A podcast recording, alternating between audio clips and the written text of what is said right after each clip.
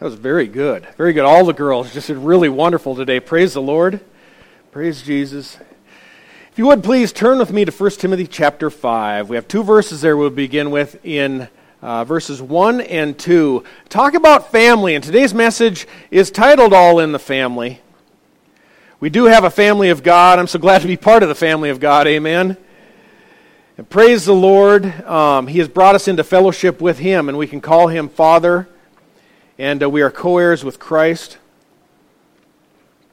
The family is a concept uh, that our culture struggles uh, to understand. They, they, very much do. Uh, the family, a father, a mother, brothers, and sisters. You know, family relationships in our culture, in our day, are so negatively affected uh, to too many things absentee parents, unknown parents, addictions, the strife.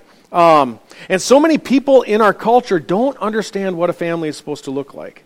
They don't understand how family members are to relate to one another. And that idea of a father, for example, it's very foreign to many people in our day. And, and as we refer to, to God as God our Father, we go out to talk to unbelievers about, about God. Um, a lot of times they'll just return a blank stare. They, they aren't quite understanding. Uh, because to tell a man or a woman who grew up as an orphan or without a father uh, how deep the Father's love is for us uh, potentially brings that reply what is a father's love? What does that look like? I, have never had a father, I, I've never really experienced a father. I'd like to know what a father's love is like. And, and, a lot of times they don't understand what you are telling them. And, and we've had a generation that has passed that has, has attempted to help people in understanding on television. Eh, you know, if you remember the Cleavers on Leave It to Beaver, many of us saw reruns of that. Many of us saw the first airing, I know. Excellent show, but in the 1960s, we were taught through that storyline how a trustworthy father figure, his name is Ward, how he cares for his family, he has breakfast with his family every day, goes off to work. He's a trustworthy figure, and, and he would return home every night faithfully with his wife June. And, then he'd spend his spare time, you remember, teaching those life lessons to the boys, Wally and the Beav. He'd spend his time with them. And, and people would see, you know what, that's how a family is supposed to behave. And we learn from that. that that's good programming. But Leave It to Beaver was, was also perfectly idealistic. It, it really was somewhat unrealistic for many who were watching, probably most. In fact, it was simply unachievable for so many. And, and later on in the 1970s, many found a, a, television show that was much easier to relate to. Uh, it's a dysfunctional family that was portrayed in the widely popular All in the Family, if you remember that. In exaggerated humor, we saw the irritable father, Archie Bunker, who would be short tempered. He complained about everything and to everyone who bothered him. He had his naive and loyal wife, Edith, his spoiled daughter, Gloria, his liberal son, Mike, whom he affectionately referred to as Meathead. And they were always on the receiving end of Archie's unrelenting insults. Unfortunately, some of that sarcasm, the realism of it, of this dysfunctional family, it resonated well with America. It was one of the top, at that time, the top television show in the 70s. And uh, this was as people tried to recover from the 60s and, and all the co- intracultural conflicts of that hippie culture, Vietnam, the racism. People were trying to come out of that. And then we experienced a very brief period of perfect utopia while I was in high school in the 80s. But then that quickly gave way. The pressures of the extreme views of feminism gave rise to the sexual revolution and beyond. Ultimately, it forced and fueled the moral decadence that we see in televisions today. And people are looking at most of these shows that portray what is called a modern family. It's so distorted, so perverted, that America really has no idea anymore what a family is supposed to look like. They have no clue how it's supposed to function. The results are so tragic, it, it bemoans us as Christians to see what has happened to our great nation. Fortunately, for the benefit of our culture, there remains one institution Americans can look to in order to see what a family is supposed to, how it's supposed to properly function the church. The church is how a family is supposed to properly function. And we're going to talk about that today. That is right. Jesus looked out to those who were following him, saying, Behold, my mother and my brothers, by implication, sisters. And Jesus was even willing to place in a special category those who followed him, even in contrast to his own blood brothers. And, and, he did so to emphasize the importance of the eternality of those spiritual relationships in the church as people will spend eternity with one another, not just a few decades. It's not temporal, it's an eternal relationship that we have with Jesus Christ, with our Father, and with one another. And, and the qualification Jesus offers to identify his true brothers and sisters, you know, they're not those who just call him Lord by name. He doesn't give that qualification. After saying, Behold, my mother and my brothers, Jesus immediately qualifies that. For whoever does the will of my Father, he is my brother and my sister and my mother. So Christ's family, the mother, the brothers, the sisters, consists of those who obey the Father's will. It's why Jesus says in Luke 6:46, "Why do you call me Lord, Lord, yet but do not do what I say?" And the ability to first understand Christ's commands, what he has taught us, that ability, accompanied by a compelling heart desire to obey, is the indication you're a genuine member of Christ's family. It, it, it, indicates the spiritual regeneration of the heart that is alive to God. Uh, make no mistake, no one is saved by their works. They're evidenced, though, by their works. They're evidenced by a renewed heart. Renewed heart. And there's a profound passage found in chapter 6.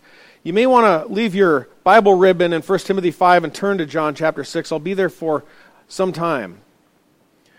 Jesus expounds on the peril of not understanding who he is and the necessity of being with him in his family.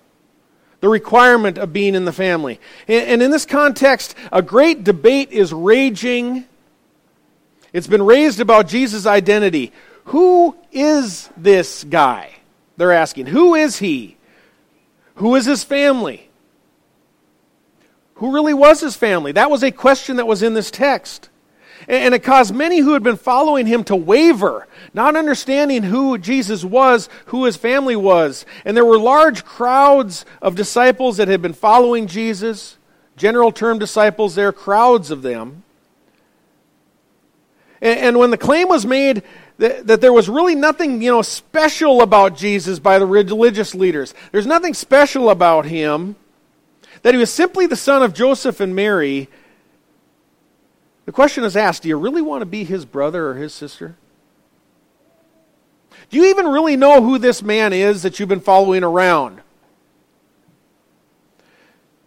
See, people were sowing seeds of doubt about Jesus. And Jesus, of course, never afraid of controversy, never afraid of controversy, says to these so called disciples that were following him. Many of doubt, many no doubt by this time were calling him Lord by name. He says to them, Truly, truly, unless you eat the flesh of the Son of Man and drink his blood, you have no life in yourselves. He who eats my flesh and drinks my blood has eternal life, and I will raise him up on the last day. For my flesh is true food, and my blood is true drink. He who eats my flesh and drinks my blood abides in me, and I in him. How's that for a church growth mechanism? Strange. That's what they were saying. Now, of course, the Holy Spirit and Scripture have enabled us and, and they, they provided us with understanding that the fulfillment of this command was going to be realized through brothers and sisters in Christ who would partake in the Lord's Supper. There would be a fulfillment. But the folks in John chapter 6, when they're looking at this, they could not receive this strange teaching.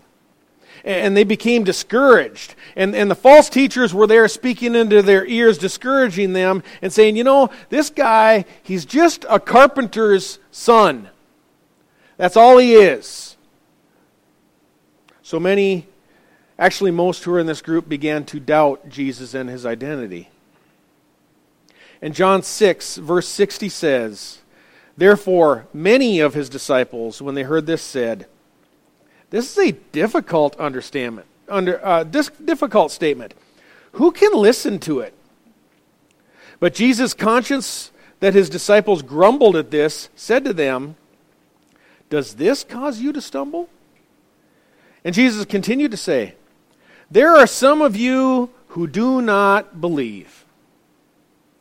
And the narrative continues to read For Jesus knew from the beginning that they, who they were who did not believe and who it was who would betray him. Friends, Jesus is never caught by surprise. Ever.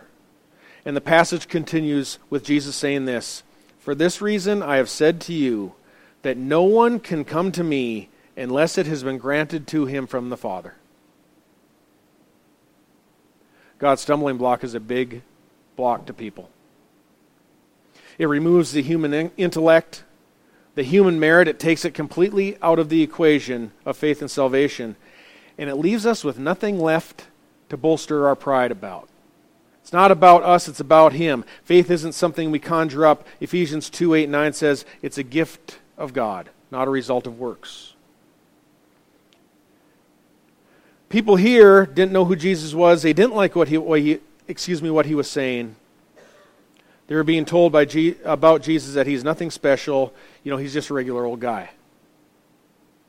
John 6, verse 66 says this As a result of this, many of his disciples withdrew and were not walking with him anymore.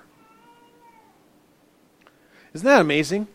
They departed from Christ because they had a wrong view of Christ. And the Father had never actually drawn them in the first place. They were hanging out. And God was never their Father. By the way, how does anyone naturally become a member of a family? By being born into it, right? Being born into the family. Hold on to that thought. But those who are actually were in the family of God here remained Jesus says in verse 67, and this is formulated as a question, which is usually read with this type of tone. So Jesus said to the twelve, notice how it distinguishes the twelve from all the droves, the numbers, the crowds of disciples. Jesus said to the twelve, You do not want to go away also, do you? And people misread the emphasis of this question as if Jesus fears that these twelve actually might depart. It said, You don't want to go away, also, do you? And, and, and that can lead to such an unfortunate misinterpretation of this passage. Because we were just told in verse 64 that Jesus knew from the beginning who they were who did not believe, even he who was going to betray him. Jesus knew. He's the sovereign God and creator of the universe. He wasn't taking a straw poll. He wasn't wondering who's going to leave, who's not going to leave. Twice in this passage, you can read it for yourself, uh, put a mark there, and read the whole chapter 6 later on. We see in verses 44 and 65 twice, Jesus says, No one can come to me unless it has been granted to him from the Father. No one. There's perhaps no greater validation in Scripture of the total depravity of man and the inability of a man to save himself. Romans 3:10 affirms, as it is written, there is none righteous, there's not even one, there's none who understands, there is none who seeks for God, there's not even one. And being drawn as brothers and sisters into the family of, of Christ, it's a divine function of God and His Holy Spirit. It's not our function. There's no question in Scripture that Jesus realized exactly who is believing and who's not believing exactly who will defect, who will not defect, exactly who will betray. Jesus knows it all. So when Jesus posed this question to the 12, he isn't saying it in this tone. Oh, you do not really want to go also, do you? No. No, Jesus, I don't believe that at all. It isn't as if he doesn't know, because in Christ there is no deceit. He doesn't play mind games like we do. Um, it's not in his heart to be a deceiver, not Jesus. I believe Jesus looks at the 12 and says to them exactly as it is You don't want to leave also, do you? He knew. You don't want to leave also. And Simon Peter answered him, Lord, to whom shall we go? You have the words of eternal life. We have believed and come to know that you are the Holy One of God. That's what you are. And to be certain that the 12 do not get the mistaken notion that, that they somehow, out of their own wisdom, out of their own uh, ability, came to Christ. In verse 70, he says, Jesus answered them, saying, Did I myself not choose you, the 12? I chose you to come into my family. And, and, their only possible response could be, Yes, Jesus, you did choose us. And, and Jesus reminds them again in John 15, 16, later on in the same book, You didn't choose me, but I chose you. And there's a very similar tone in this passage as in Peter's confession in Matthew 16. Jesus said to the twelve, again the twelve, But who do you say that I am? Simon Peter answered again, always first, You are the Christ, the Son of the living God. And Jesus responded to him, saying, Blessed are you, Simon Barjona, because flesh and blood did not reveal this to you, but my Father who is in heaven revealed this to you. Again, no one can come to the Father unless they are drawn. And, and God the Father reveals Jesus' identity to those folks that are being drawn.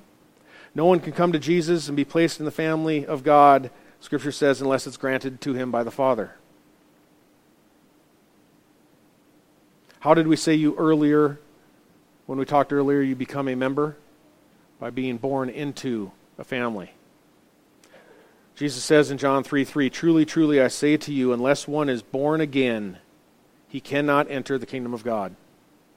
That which is born of flesh is flesh, that which is born of spirit is spirit the wind or spirit, pneuma. The spirit blows where he wishes, and you hear the sound of him, but you do not know where he comes from or where he is going. So it is everyone, not just some, so it is everyone who is born of the Spirit. You, know, you might ask, why have I taken this diversion over from 1 Timothy chapter 5? Why have I gone over here?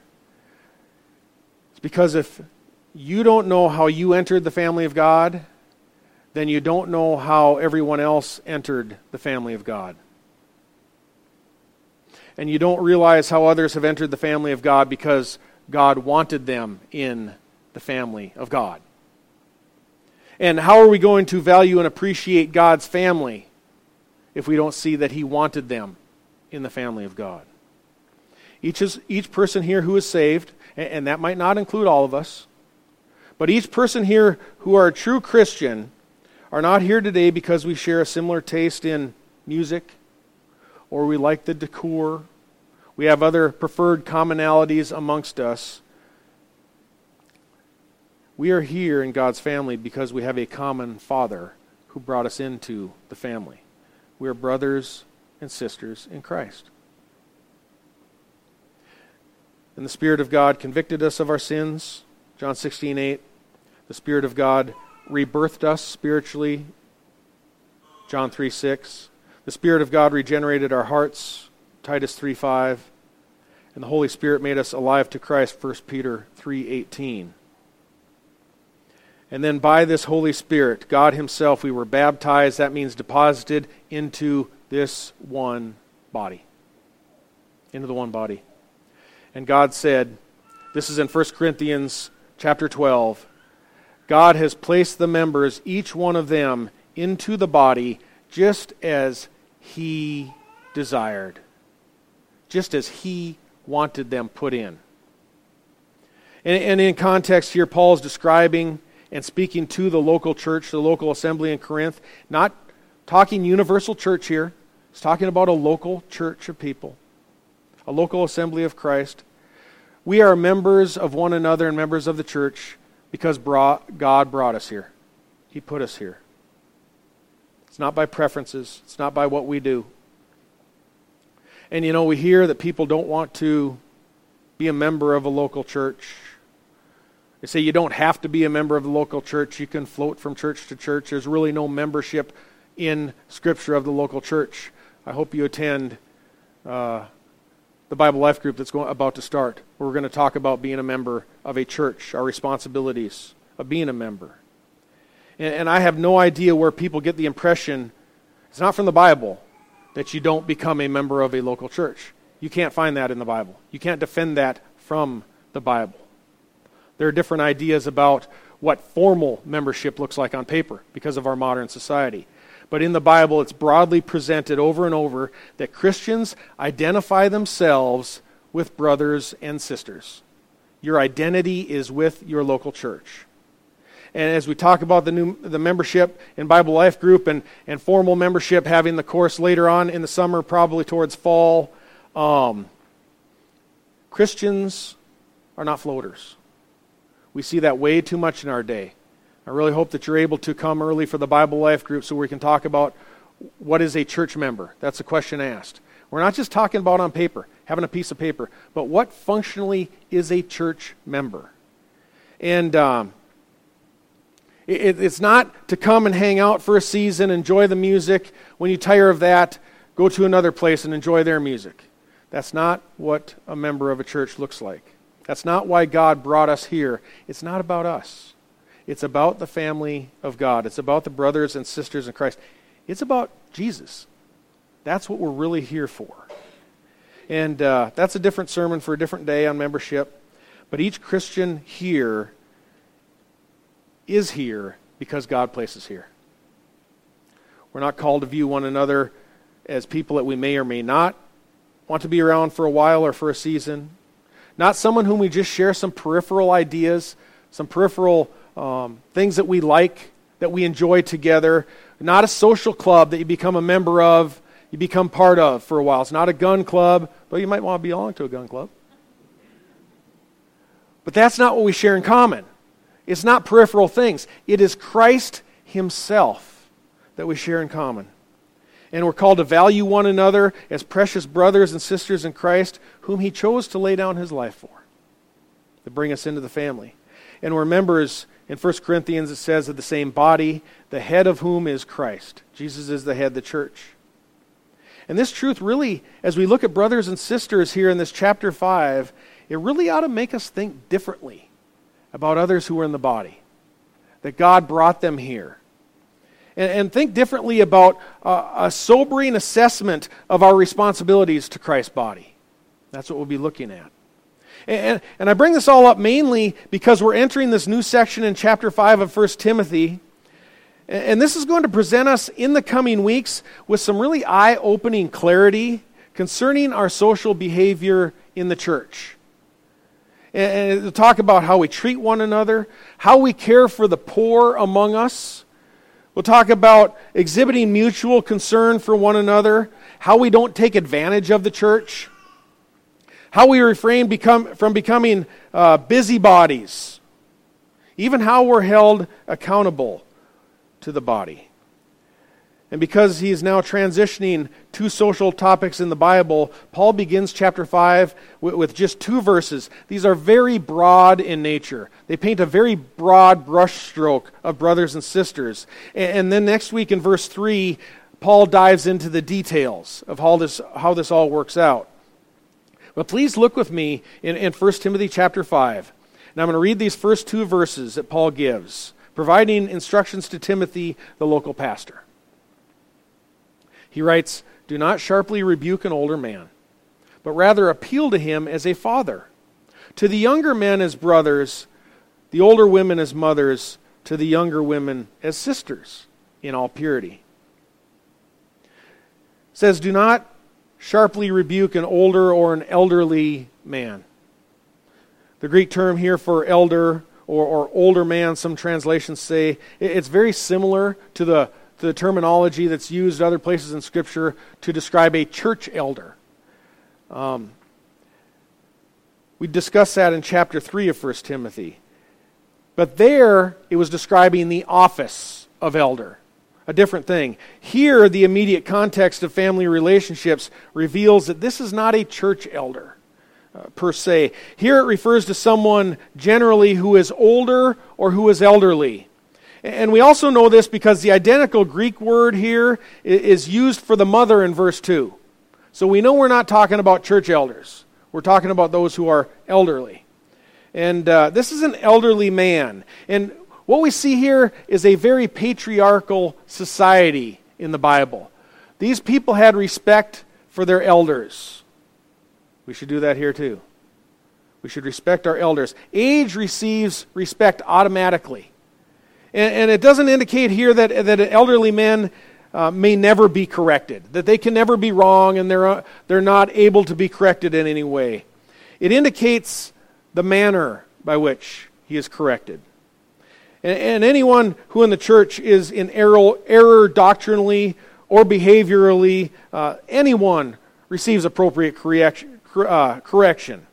Scripture says to do so without any spirit of partiality. Concerning proper behavior, Paul told Titus in chapter 2, verse 15 Exhort and reprove with all authority. Let no one disregard you. Even if the situation merits in Titus 1, reprove severely. But sharply rebuking an elderly man, that isn't pleasant. It isn't dignified. Instead, Timothy said, appeal to him as a father. And for example, I remember when my own dad was failing. He was getting late in life, quite old. He was using poor judgment on a few things. And uh, love him to death. It wasn't normally spiritual things, but he had some error. Driving was one of them. Um, yet, as my father, I didn't want him to suffer embarrassment in front of the family. I didn't want him to be shamed in front of others. Uh, but if an elderly man is erring in sin, corresponding to driving, if an elderly man is, is erring in sin, it's not healthy to permit that elderly man to keep driving. It's not healthy to let him continue in error. But the best way to address an older man is to call him alone and make the appeal in private.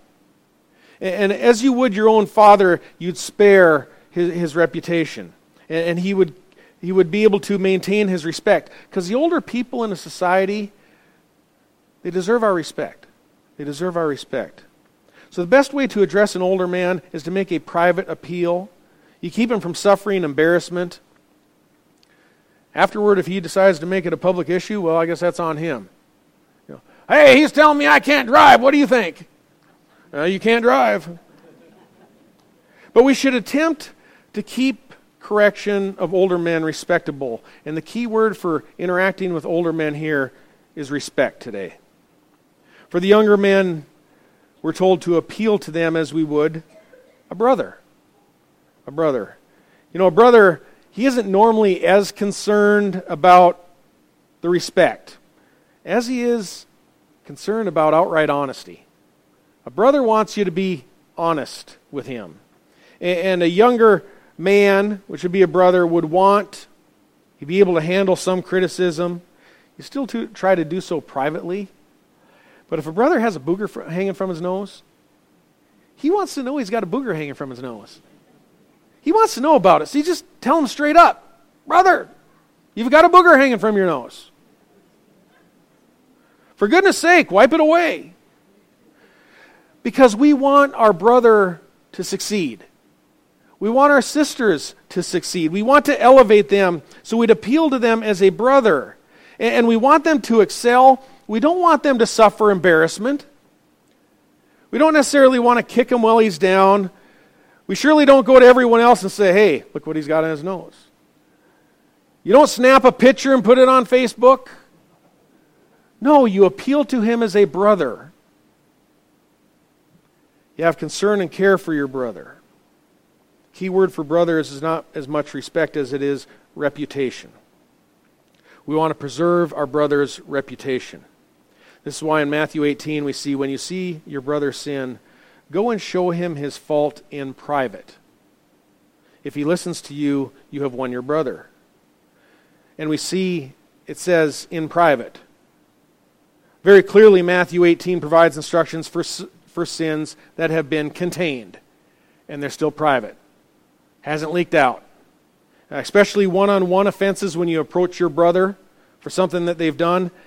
Other people don't know, need to know about it. They shouldn't know about it. You keep it private. They never need to know about it.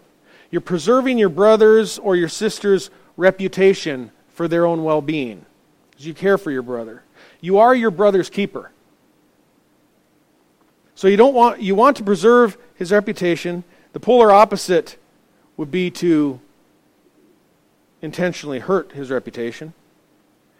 By comparison, when a sinful behavior is continuous, when it's made public, it enters a completely different category. We will deal with that in verse 20 of this chapter in a few weeks. For an elderly man in Christ, we preserve his respect. For a brother in Christ, we preserve reputation. For an elderly woman, our key word is regard. Regard. We regard them as mothers. You know, still in this region today of the Middle East, when, when, a, when a neighbor encounters one of their neighbors, they refer to her as mother, even if they aren't their own mother. And, and it's a, a greeting of concern. How are you, mother? And to regard, regard someone as a mother is to show that regard, that concern for her care, her well being. It's no coincidence that our next passage, beginning in verse 3, talks about the concern of a widow, how to take care of a widow properly. You know, women so often outlive their male co- counterparts in our culture today, and the church is to de- demonstrate a special concern that the widows among us have their important needs met caring for the widows. James 1:27 says pure and undefiled religion in the sight of God our, our Father is this to visit orphans and widows in their distress, right? And, and that are those widows they're the ones that don't have anyone to care for them. We're going to talk about that next week. Widows indeed. The first responsibility to care for a widow that falls on the children and the grandchildren. Not all widows have that. So there is a time when the church has to faithfully care for the women indeed, the mothers. We pay special regard to their needs. And then finally, in verse 2, again, broad strokes here, we treat the younger women as sisters in all purity. Our key word here for sisters in Christ is no funny business. No funny business. Couldn't think of another R word. Throughout Leviticus, actually looking through the entire Old Testament, we discover it's a brother's responsibility to be concerned for the sisters, concerned for their purity, concerned for their reputation, to defend the sister. And sometimes that's taken as an extreme, as Jacob's son did to Shechem. You know, it's not upheld as a very good example in Scripture. It's not. It's, uh, it's an injustice, as we see it in Scripture. When their sister Dinah was violated, they took it into their own hands. And in reality, the brothers probably should have been a little more vigilant in caring for Dinah before all of that happened. We'll know when we get up there and talk to them. But we in the church are to view the younger women amongst us as sisters, as sisters in Christ. And our responsibility is to protect their dignity and their honor. Their dignity and honor. And even if it comes to the point where you are to be engaged to one of them, till you put the ring on their finger, she's still exclusively a sister in Christ. You are to show her honor. Once you extend your vows to her, she then becomes your wife and remains your sister in Christ. So we defend the women, we defend their honor, the younger women. Act with all purity, we're told. You know, Paul is warning Timothy. He's a young single man in ministry. He said, Timothy, take all these precautions. Run from anything that look like, might look like an impropriety, right? With younger women. And, uh, you know, there are a few things in a church that look or appear as distasteful as a pastor who's too friendly. Paul's telling Timothy, beware of that. Act with all purity. That's a reminder to all young men, all young pastors, all in ministry, all who are Christians, to act with purity towards your sister. And then we have this family fathers and mothers and brothers and sisters living together. I don't know if you grew up in a home with a lot of family members. I was the youngest of six children. Uh, sometimes it requires some nurturing. Sometimes there's um, there's trouble. I was the youngest, so I got by with everything.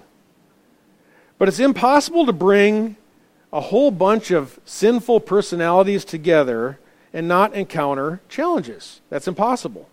But recognizing that it, it, was Christ Himself who brought us all here, and God who brought us together, it helps. And the family grows together. And, and you know, we want to shoot for perfection. This side of heaven, it's not going to happen. We won't be perfect. We're never going to be the cleavers. It's not going to happen. You know, there are some churches out there that give the appearance that they're the cleavers. They're probably reading a script just like the cleavers. I haven't found the perfect church yet. If I did, I'd leave it alone because as soon as I got there, I'd ruin it. We're not going to be like Leave It to Beaver.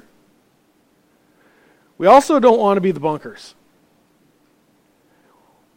We don't want to be the bunkers. And, and, and most of the time, you know, Bible teaching, Bible believing churches, they land somewhere between the cleavers and the bunkers.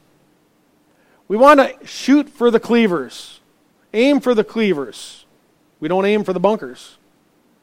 But by grace, God has brought us here together. He has put us, deposited us in the body. We can thank Him. He's made us all part of His family, the family of God. And I've been told that a family that eats together stays together. And, and so I'm going to call the men forward now to distribute our Lord's Supper. And, and the Lord's Supper, that's a family meal. It's a time we come together to reflect with one another about our own propensity to sin, to repent of our shortcomings, to renew ourselves to the family of God. And one way that we do so is by symbolically eating the flesh and drinking the blood of Christ, symbolically. And, and it's a reminder of the bodily sacrifice that Christ made on our behalf.